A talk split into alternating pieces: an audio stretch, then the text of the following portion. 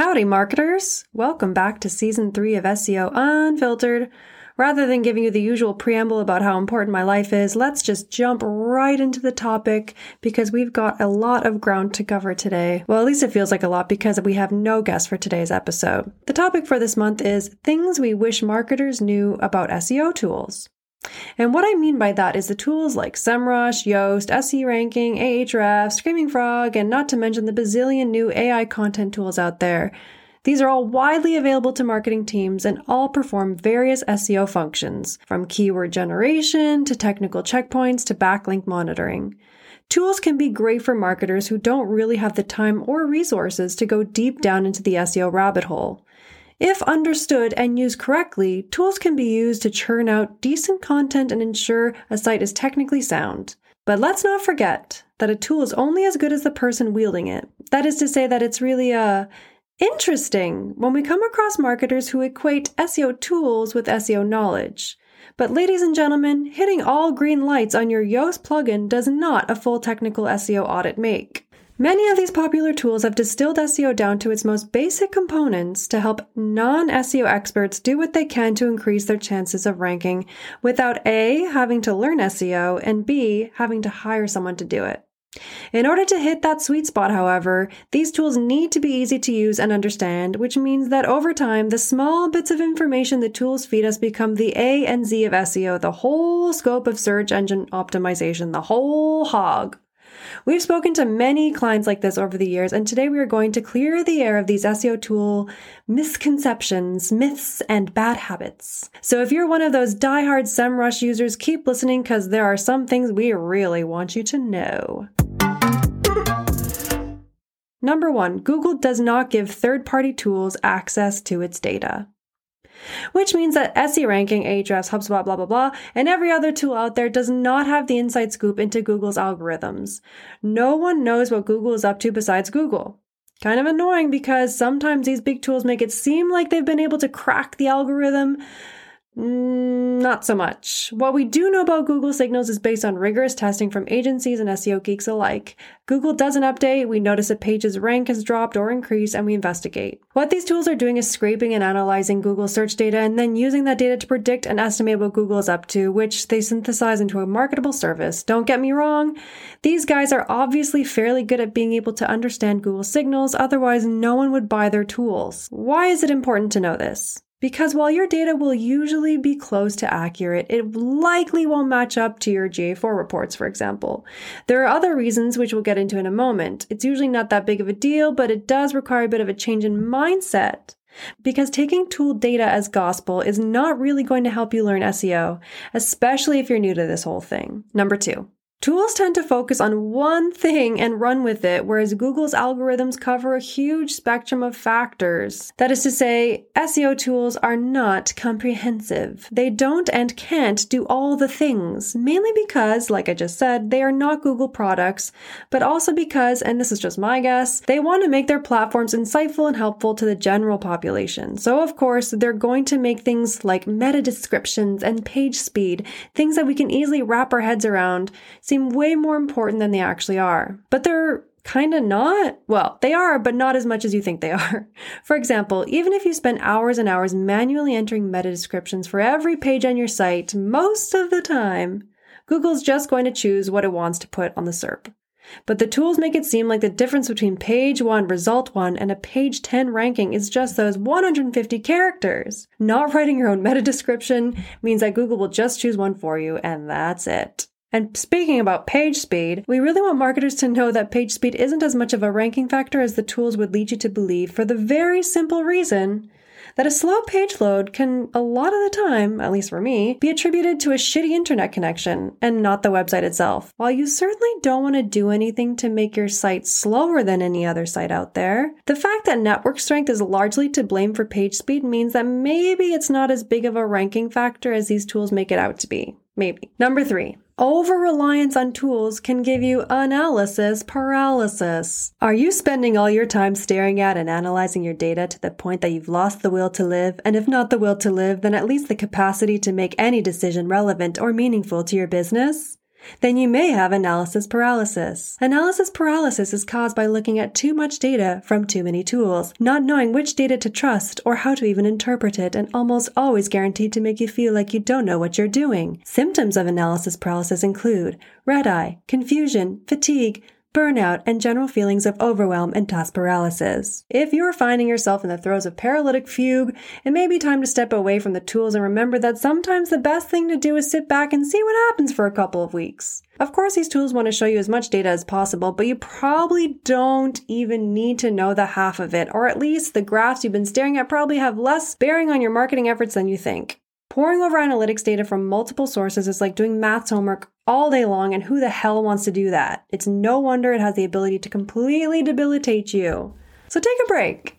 All that to say, there can be such a thing as having too much data, and sometimes we can be so focused on the nitty gritty details that we can't even see the forest for the trees. Now, I don't obviously recommend taking a break from looking at your data all the time, but if you find yourself going cross eyed, then maybe you've gone too far. Drink some water, maybe. Have a rest. Number four, you're drawing the wrong conclusions from your data. I guess this is kind of important. I'm just as guilty of this as the next guy, but thank God I've got an entire team of analytics wizards who can set me straight. Uptrending graphs make us happy, and downtrending graphs make us sad, right? Oh, if only it were that easy. But of course it's not. And rightly so, we need to know how to interpret what we're looking at before we start drawing the wrong conclusions. Sometimes tools are really helpful at doing this. Sometimes they're not. And what tools do is give you access to data that might make it look like your pages are performing better or worse than they actually are. For example, you need to understand that ranking on page one for a low volume search term might not be as impressive as ranking on page two for an ultra high search volume keyword. So I guess context is everything when it comes to your data. Which brings us to the next point, and that is number five a little bit of knowledge can be dangerous. Look, I've said this before, but it bears repeating, and that is that SEO agencies are not the gatekeepers of SEO knowledge. There's no such thing as an SEO university. Everything we know and every technique we've developed over the years is out there for you to learn. And don't get us wrong, we use the tools I've been talking about all episode. We use them wisely, of course, but we use them.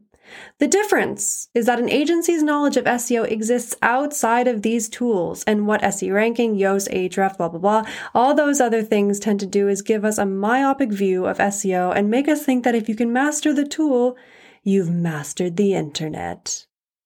Why is a little bit of SEO knowledge dangerous? Because you might just know enough to do something very, very silly, which we've seen over and over again, from no indexing pages to trying to rank for the wrong keyword. It happens. We're not telling you that what you do know is invalid or wrong, but the information that you do have can skew your understanding of your website's true SEO health. So please don't stop learning because knowledge is power. And while you're on the road to true SEO enlightenment, why not work with an agency that can help you take your knowledge to the next level? Wink, wink. Number six, common sense trumps tools. Oh, that's fun to say. Common sense trumps tools. I hate to make it sound like every marketer we've encountered is an idiot because that's really not true. It's not that a lot of marketers don't have common sense, it's that maybe they don't trust their instincts. I don't know. Trust me, you do know more, hopefully, about your business and your customers than a tool does. What may need cultivation is common sense around keyword research and strategy because that's not an inherent skill.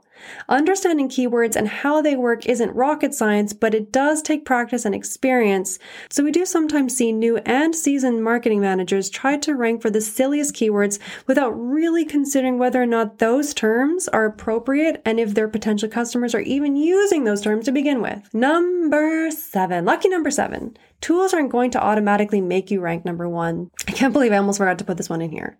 Folks, like I said, a tool's a tool. Just because you have the most bougie food processor on the market doesn't mean you're a Michelin star chef. They are just aids, guides, digital interns, if you will. They are not magic and they do not control what happens on Google, and they cannot make your site suddenly more visible to your target audience.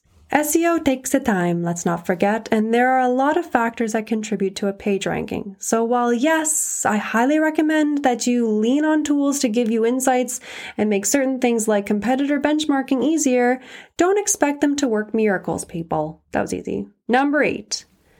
Tools do not make great babysitters. Hmm. If only we could just press a button and have a software do all the heavy lifting for us, am I right? But you know what I'm going to say SEO is an ongoing, constantly evolving, ever confounding process that's always in flux with Google's moods. A tool isn't going to take care of your website just as a website isn't going to take care of itself. Sure, there are some tasks that can be automated, but there's really no such thing as flipping a switch and walking away. SEO is a game of strategy. You need to observe, to test, to go undercover, to use your judgment, to risk a little, to monitor none of which can be accomplished if you expect the tool to take care of everything. Number nine. Number nine? Number nine. They can't patch up poor quality pages. Tools cannot patch up poor quality. Tools can and will optimize your poorly written page, but if you wouldn't want your biggest customer reading it, then you might want to scrap it altogether, even if you've quote unquote optimized it. Helpful content is a pretty important ranking factor these days, so you might want to ask yourself if your page is helpful, well written, and trustworthy before you even waste your time optimizing it.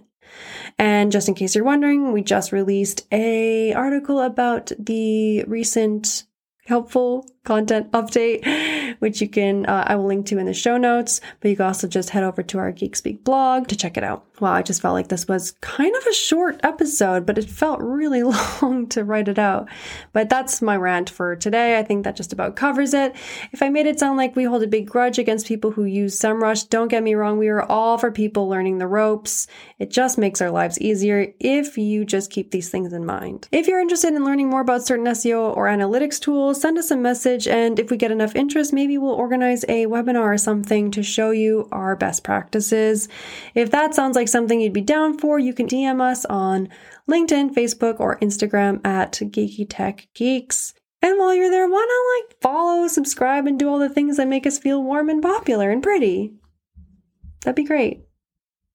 Thanks, guys. See you next time. See you next month on a next episode of SEO Unfiltered.